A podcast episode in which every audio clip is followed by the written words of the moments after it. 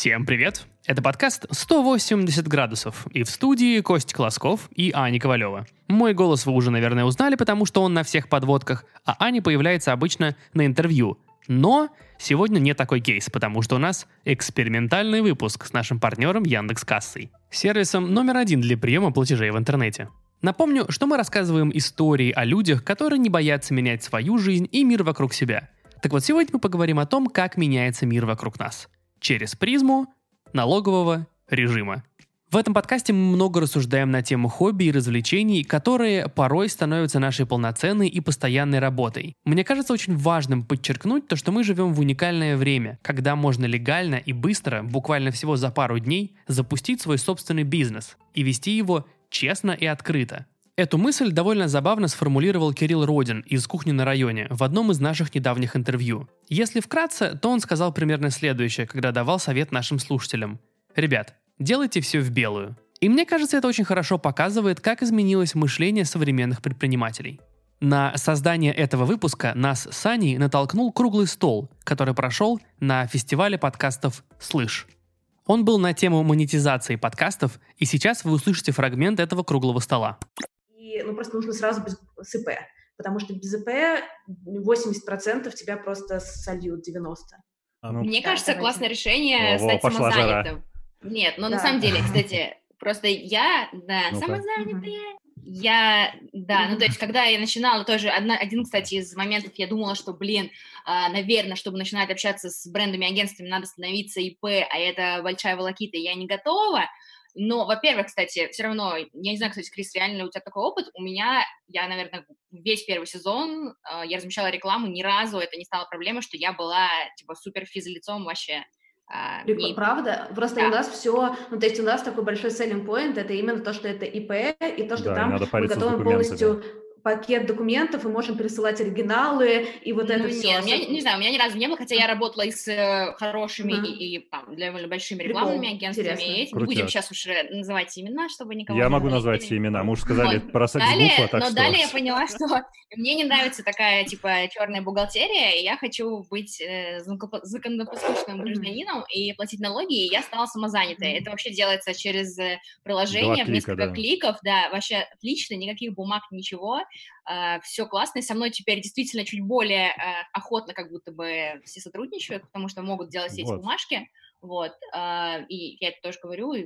Про свою самозанятость рассказывала авторка подкаста «Это не просто» Ксения Шульц. И да, тема сегодняшнего выпуска – самозанятые – мы собрали истории людей, которые при разных обстоятельствах зарегистрировались как самозанятые. Кто-то это сделал для восстановления творческой энергии, а кто-то смог организовать собственный бизнес, будучи в декрете и на студенческой скамье. Этими историями мы хотели показать то, что сейчас можно быстро и прозрачно менять свою карьерную траекторию, независимо от того, что происходит у тебя в жизни. Для этого придумали налоговый режим самозанятые. Это своеобразный налог на профессиональный доход от деятельности – при которой у физического лица нет работодателя и нет наемных сотрудников. Если посмотреть на статистику, то согласно недавнему исследованию Яндекс Кассы, в первом полугодии 2020 года количество самозанятых, которые официально работают на себя и получают платежи в интернете, увеличилось почти в 10 раз по сравнению с прошлым годом. А связано это во многом с тем, что с 1 января 2020 года расширили перечень регионов, в которых можно быть зарегистрированным как самозанятый.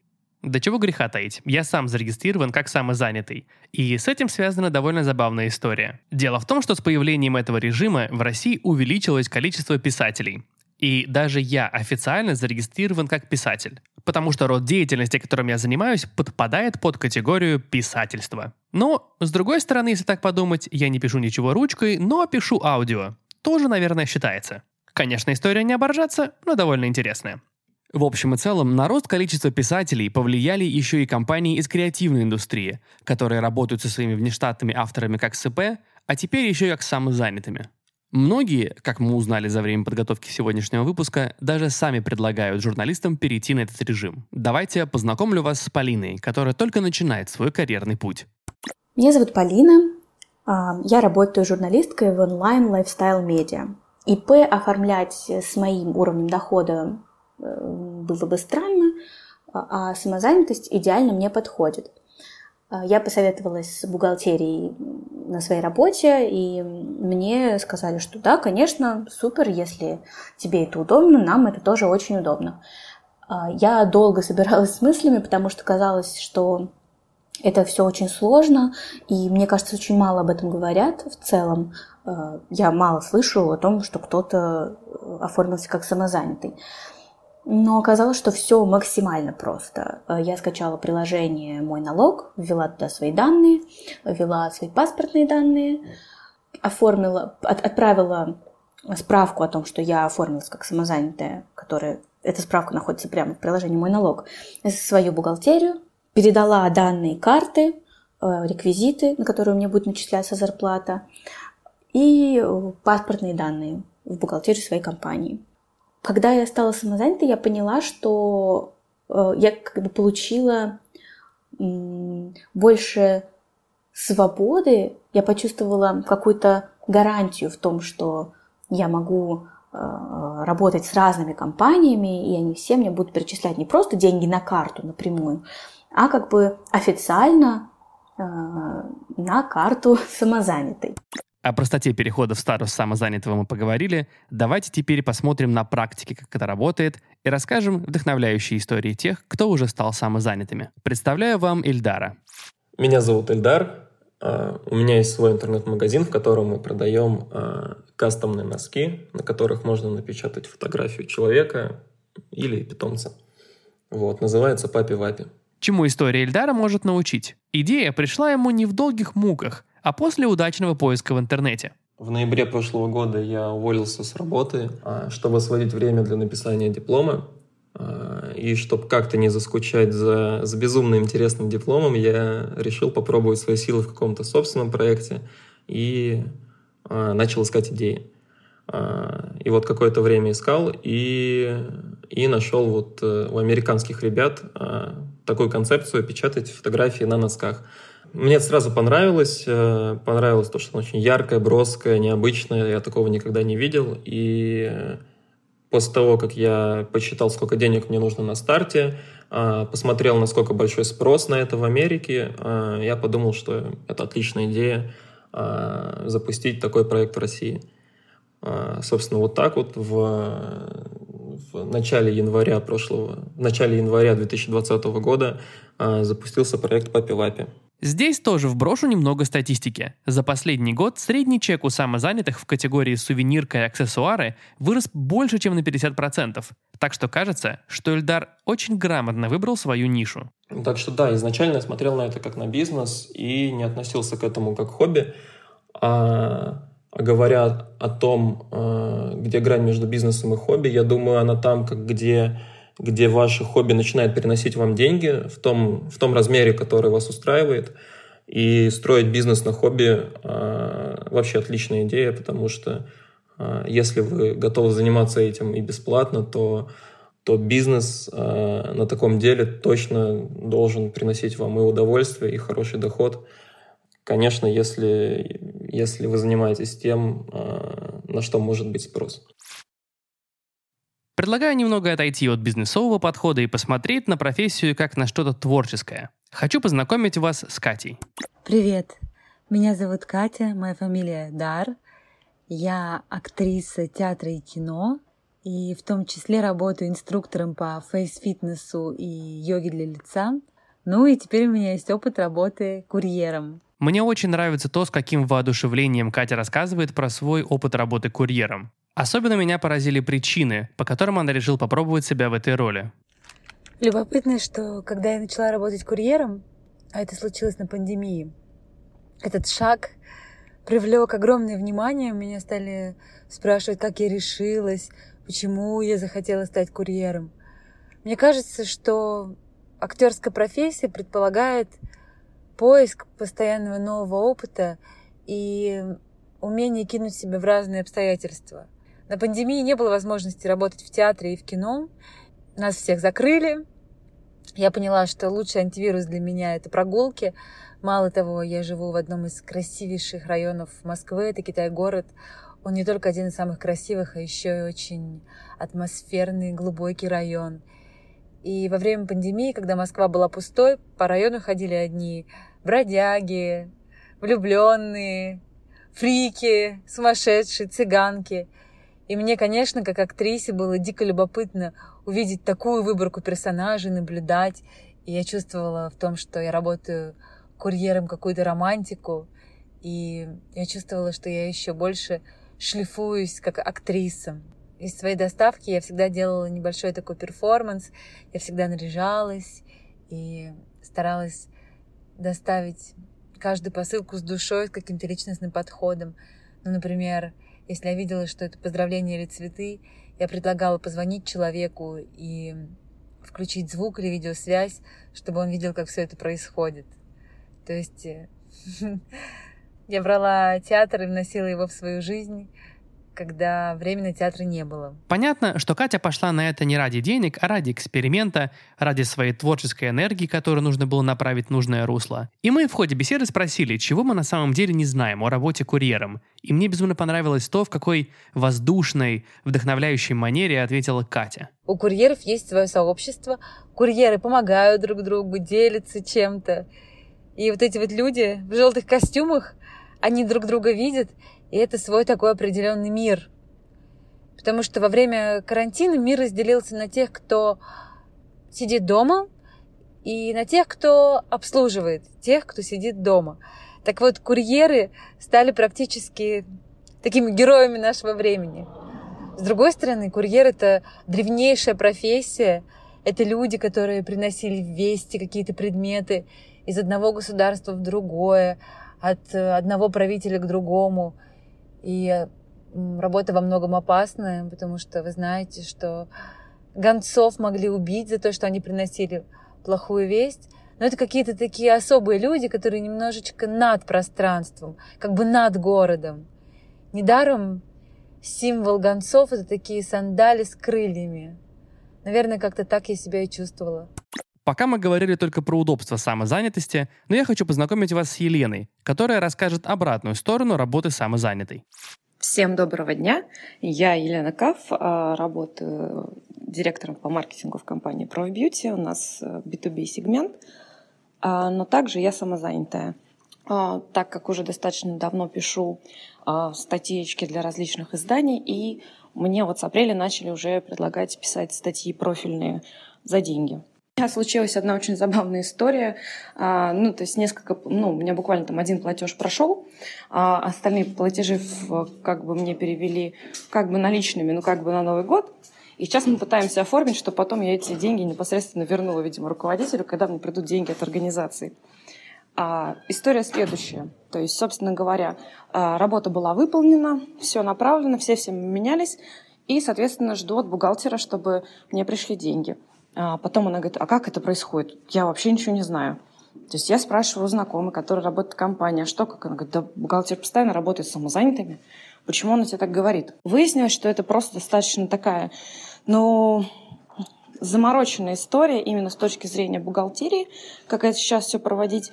И не все особенно охотно на это идут.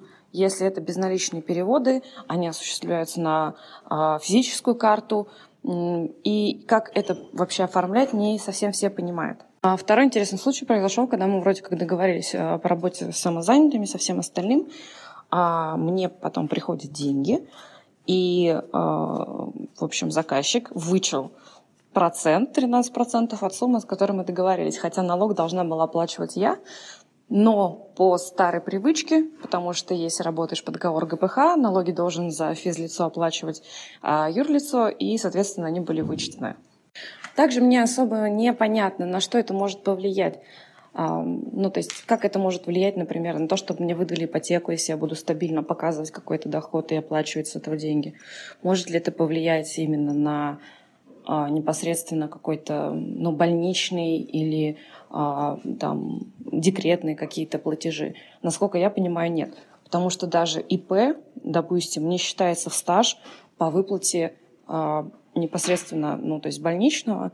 Почему тогда будет считаться, например, а, самозанятость? Как итог, дело, наверное, хорошее именно когда физик работает с физиком. Это достаточно очень удобно. А для взаимодействия с юрлицами есть договор ГПХ и какие-то другие истории. Поэтому оформить достаточно легко. есть сферы, где это применяется, где это удобно. Но а в целом мне, по большому счету, э, это, наверное, не сильно подходит. Хотя посмотрим, увидим, что будет дальше. В каждом выпуске нашего подкаста мы спрашиваем у наших гостей совет для слушателей. Как перепридумать себя, как не бояться запустить собственное дело. И вот сегодня напоследок я приберег историю, которая может стать хорошим примером для многих. Мне безумно нравится история, как Юля запустила свой бизнес по производству посуды. Привет, меня зовут Юлия Никулина, и первые буквы моего имени образуют название моего бренда. Это Джульника. Джульника – это не скучная керамика, а не скучная она потому, что тарелки, которые я делаю, они в виде животных, людей, городов, яичниц и других э, неочевидных предметов. Нескучные тарелки появились и именно благодаря моему сыну, который как-то сидел однажды за столом и капризничал, не хотел есть. И что только не придумал, почему нет. И последним его аргументом было, а что это у нас такие тарелки скучные? Ну, скучные тебе тарелки, сделаем тебе не скучные. Вот сделала, и вот чем это теперь обернулось. А история моего бренда началась довольно банально, с декрета. А когда у меня появилось немного свободного времени, я стала искать себе хобби. Я попробовала фотографию, каллиграфию, флористику, вышивку, леттеринг и много чего еще – но вот однажды попала на мастер-класс по керамике, и там как-то все очень круто соединилось в одно. Это вот буквально ты берешь землю, воздух, воду, огонь, соединяешь и получаешь какой-то осязаемый предмет, которым ты можешь пользоваться, который может тебя радовать каждый день. Ну, в общем, это очень круто. Я заинтересовалась, увлеклась и каждую свободную минуту ехала в студию, где лепила, обжигала, рисовала, глазуровала, и как-то накануне Нового года я выложила одну из своих кружек, ее фотографию в Инстаграм. И тут же получила вопрос, сколько стоит. Я ответила, выложила фотографию другой кружки. Снова вопрос. Я снова ответила. И так я уже продала две кружки и поняла, что то, чем я занимаюсь, интересно кому-то еще, кроме меня, и вокруг этого можно попробовать выстроить какую-то историю. И где-то, наверное, месяцев за 9 до моего предполагаемого выхода а, из декрета в офис, э, я поняла, что чтобы с чистой совестью мне написать заявление на увольнение, мне нужно увеличить свои продажи настолько, чтобы они были сопоставимы с моей зарплатой бренд-менеджера в крупной международной косметической компании, вот в которой я на тот момент работала. Сказано, сделано. Я купила печку, организовала дома на балконе мастерскую и э, стала работать. Э, сделала сайт и вперед. И вот за 9 месяцев мне удалось выйти на ту самую цифру, на которую я хотела. Я с чистой совестью поехала и написала заявление на увольнение. С тех пор со мной случился еще один декрет, который, по сути, не был декретом, потому что я уже никуда не уходила. Я буквально загрузила печку, съездила в роддом. А, там мы вдвоем с малышом принимали заказы по телефону. Вернулись, я эту печку разгрузила и продолжила жить примерно в том же ритме. Ну, там, понятно, с некоторыми отклонениями. С тех пор со мной случилась еще одна печка, и с тех пор мне удалось увеличить свои продажи еще примерно раза в три. Подводя небольшой итог сегодняшнего эксперимента, хотелось бы подчеркнуть пару важных вещей. Новую работу можно получить в два клика. Рынок фриланса растет, даже если мы этого особо не замечаем по своему окружению. Для меня было, мягко скажем, необычно узнать из исследования Яндекс Кассы, что один из самых высоких средних чеков среди самозанятых – это работы по установке оборудования. Вентиляторы, хлебопечки. Даже, наверное, когда Юля устанавливала себе печь, к ней приходил самозанятый. Рынок труда меняется на глазах. Наше восприятие работы сильно изменилось, и сейчас кажется абсолютно нормальным хотеть свое даже небольшое дело. Да уж чего там, просто работать на себя честно и прозрачно становится модным и хорошим трендом. В недавнем выпуске Саши Герасимовой, основательницы фитнес-стартапа FitMost, она говорила про то, как обелился рынок фитнеса и что многие тренеры стали самозанятыми, что значительно облегчило работу всем. Да даже на своем примере я понимаю, как это удобно. Чтобы вести курс по подкастам в рамках нетологии, мне бы пришлось создавать ИП. Айра довольно сложно и муторно, особенно если активно не пользоваться этим статусом. На самом деле здорово, что наше государство сделало что-то очень современное и при этом реально функционирующее. Мне приятно было узнать, что наша налоговая одна из самых передовых в плане технологий. И тут можно шутить про «платить налоги», но объективно мы живем в новой реальности, и эта новая реальность требует нового подхода, нового взгляда и абсолютно другого мышления. Мне очень понравилось, как Ксюша Шульц сформулировала ее видение работы в белую. С ее слов мы начали выпуск, ее словами предлагаю его завершить. В принципе, в прошлом а, для меня не было проблемы, что я была просто физлицом, но в этом году я решила твердо, что хочу платить налоги а, и что готова к этому. Вообще мне очень по кайфу, и мне нравится, что государство сделало такое классное, а, удобное приложение. Не знаю, тут редкий случай, когда не хочется ругать, а хочется как-то поблагодарить и оценить, что ли, это. Мне кажется, действительно довольно передовая штука. Вообще я рада, что получилось начать платить налоги как э, положено, получилось разобраться в этом, не прикладывая слишком большого количества усилий потому что, ну, все-таки это правильно, можно сколько угодно э, ругать государство и критиковать, но начинать надо с себя, и я рада, что теперь я полностью белый налогоплательщик. Хочу сказать большое спасибо партнеру сегодняшнего выпуска Яндекс Кассе. Они поверили в наш эксперимент, поддержали. Я много ссылался на их исследования по самозанятым, поэтому всех призываю изучить это исследование, перейдя по ссылке в описании. Вообще стоит сказать, что Яндекс Касса довольно часто проводит подобные исследования по разным индустриям. Поэтому, если хочется быть в курсе последних событий, окунаться в разные индустрии и понимать, что в них происходит, то я посоветую подписаться на Яндекс.Кассу в социальных сетях и не пропускать их новые исследования. А от нас с Аней скажу большое спасибо за то, что вы прослушали сегодняшний выпуск. Рассказывайте про наш подкаст вашим друзьям, оставляйте нам оценки в Apple подкастах, а еще не забывайте выкладывать в Instagram в сторис то, как вы слушаете наш подкаст. Отмечайте Аню по тегу Аня Ковалева, чтобы мы вас не потеряли. Большое спасибо. До следующей недели. Производство Brainstorm FM.